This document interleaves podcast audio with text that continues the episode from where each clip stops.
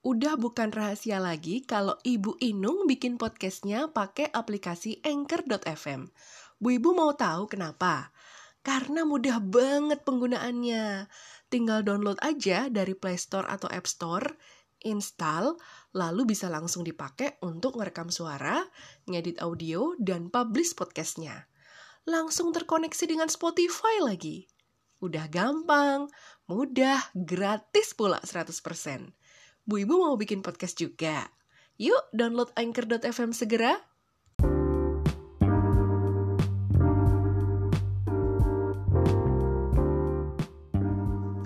Halo, Assalamualaikum Bu Ibu, apa kabarnya dengan rencana akhir tahun? Mudah-mudahan apa pun yang Bu Ibu rencanakan, semuanya bisa berjalan lancar ya. Jangan lupa siapin rencana cadangan juga ya Bu ya. Ada plan A, plan B, plan C, plan D, mungkin bisa sampai plan Z ya. Just in case aja sih, kalau plan A gagal kan bisa beralih ke plan B atau kalau plan B-nya fail, ya bisa beralih ke plan C. Gitu terus ya Bu ya. Tapi ya, aku doakan semoga everything will be okay ya. Nah, sambil ngatur jadwal dan juga ngatur rencana di planner Bu Ibu, aku temenin ya di sini di podcast Bu Ibu bareng aku, Ibu Ino.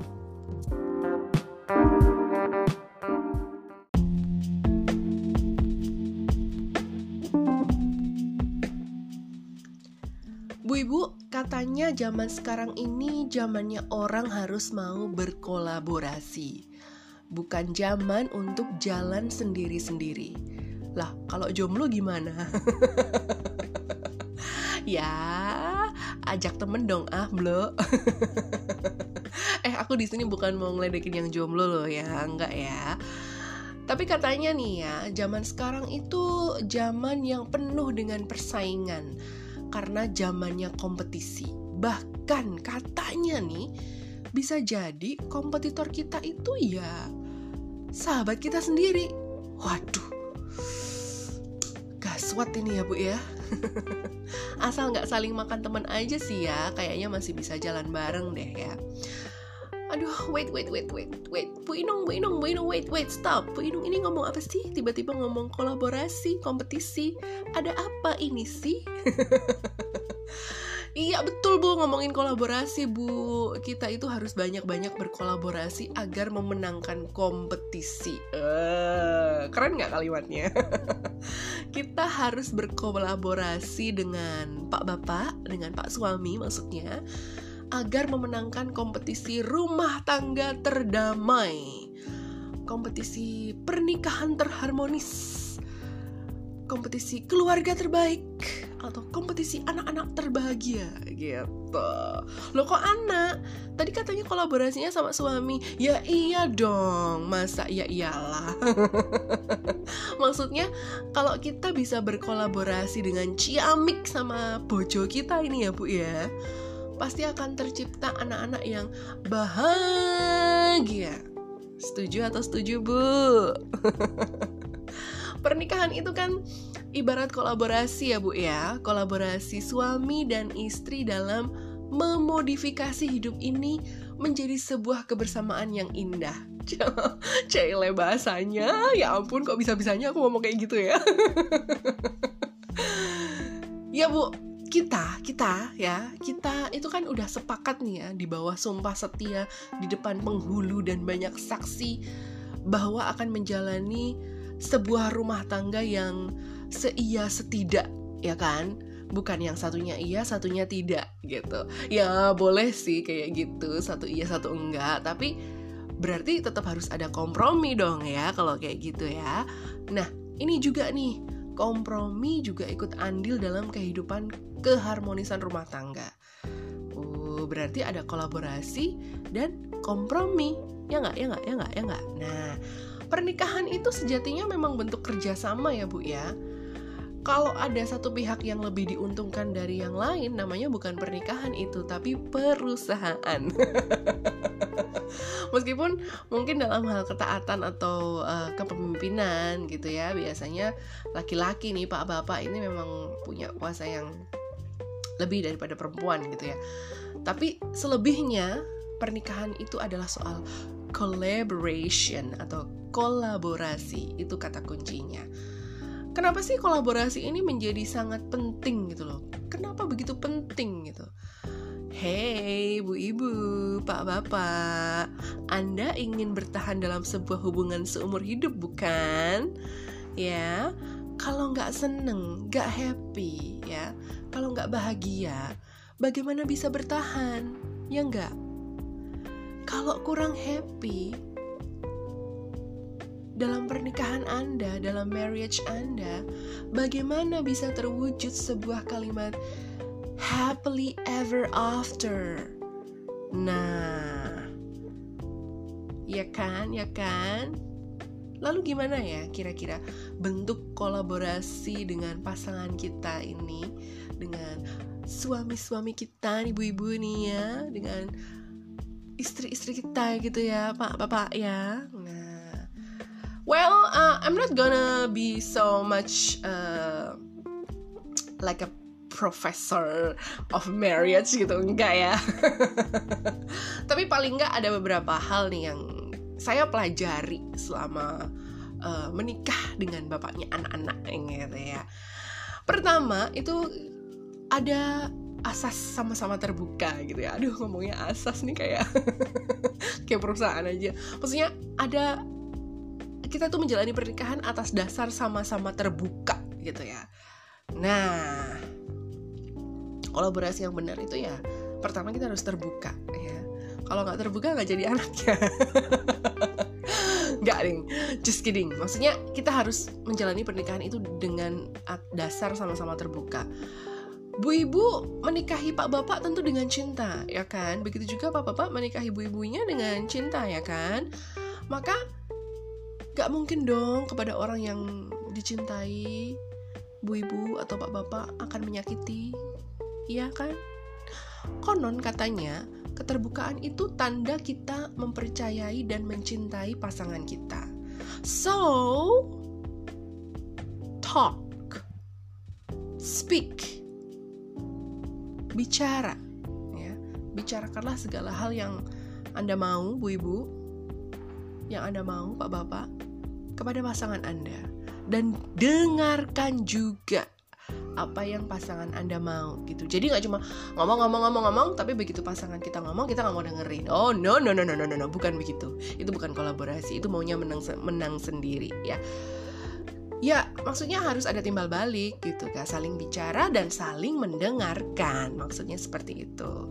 Tentang apa pun ya yang terjadi dalam kehidupan rumah tangga mulai dari uh, pengaturan uang belanja misalnya, terus bagaimana pola asuh anak kita, kemudian agenda-agenda setiap hari, penjadwalan gitu kan, planning-planning, agenda harian, sampai masalah siapa yang mau nganterin les, siapa yang mau nganterin sekolah, siapa yang mau beli gas misalnya, itu harus dibicarakan semua. Bahkan urusan kamar pun kalau bisa ya just talk about it gitu kan, sehingga bu ibu dan pak bapak itu bisa sama-sama ngerti apa yang dimaunya gitu kan.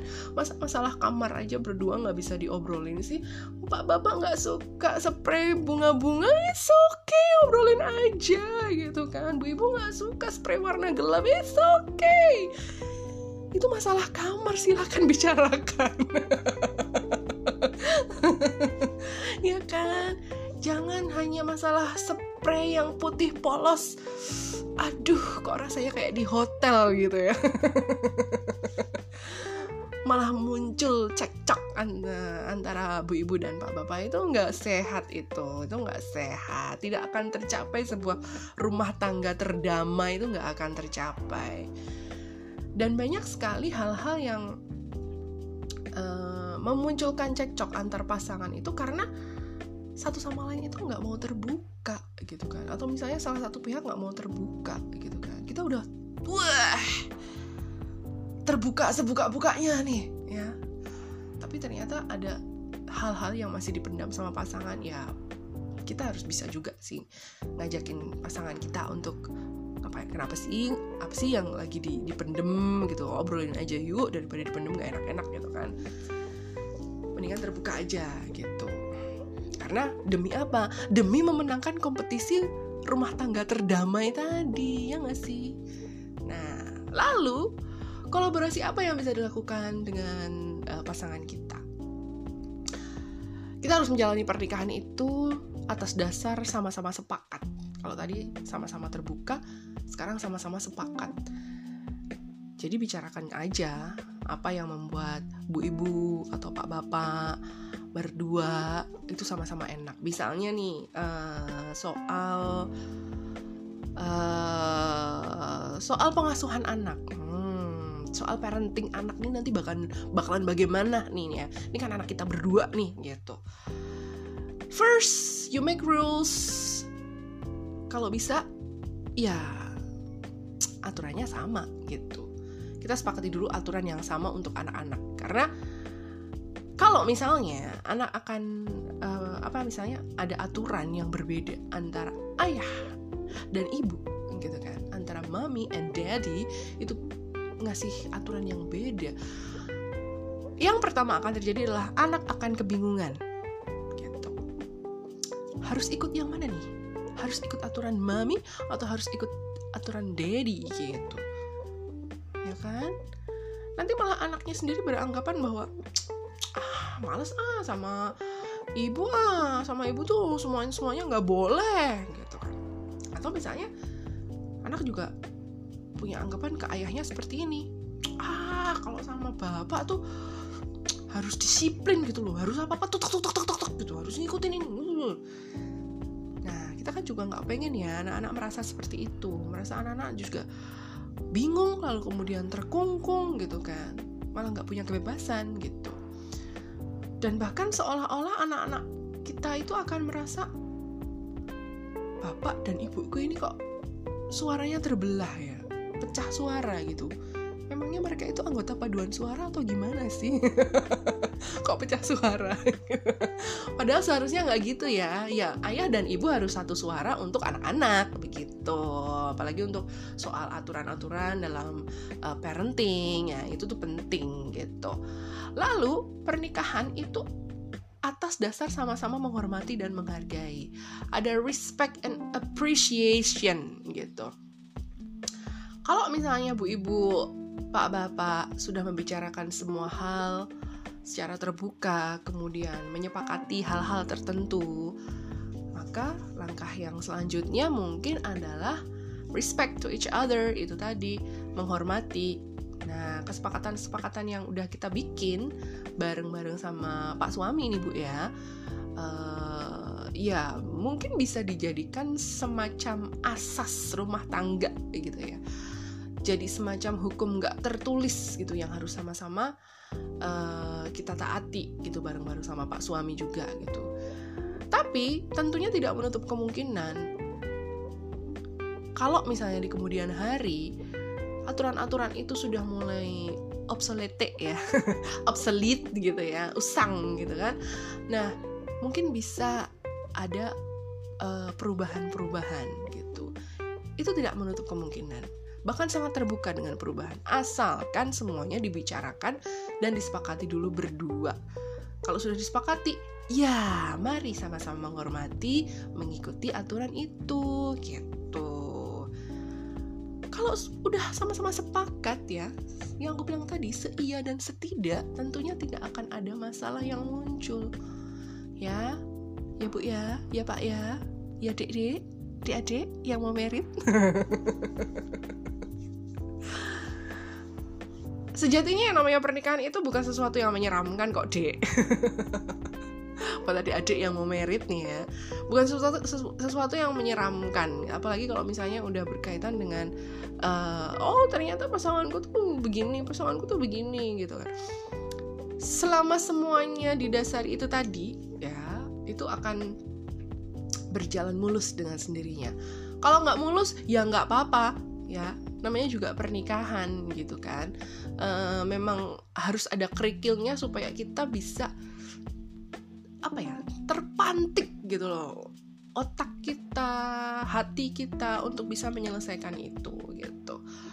Apalagi kalau misalnya udah ada anak. Nah kolaborasi mendidik anak itu penting loh ya. Sebab apa ya kita kita nggak kepengen kan menambahkan nama anak kita ke dalam daftar anak-anak yang galau yang gamang gitu kan. Karena mungkin bapak sama ibunya punya sabda titah yang berbeda gitu.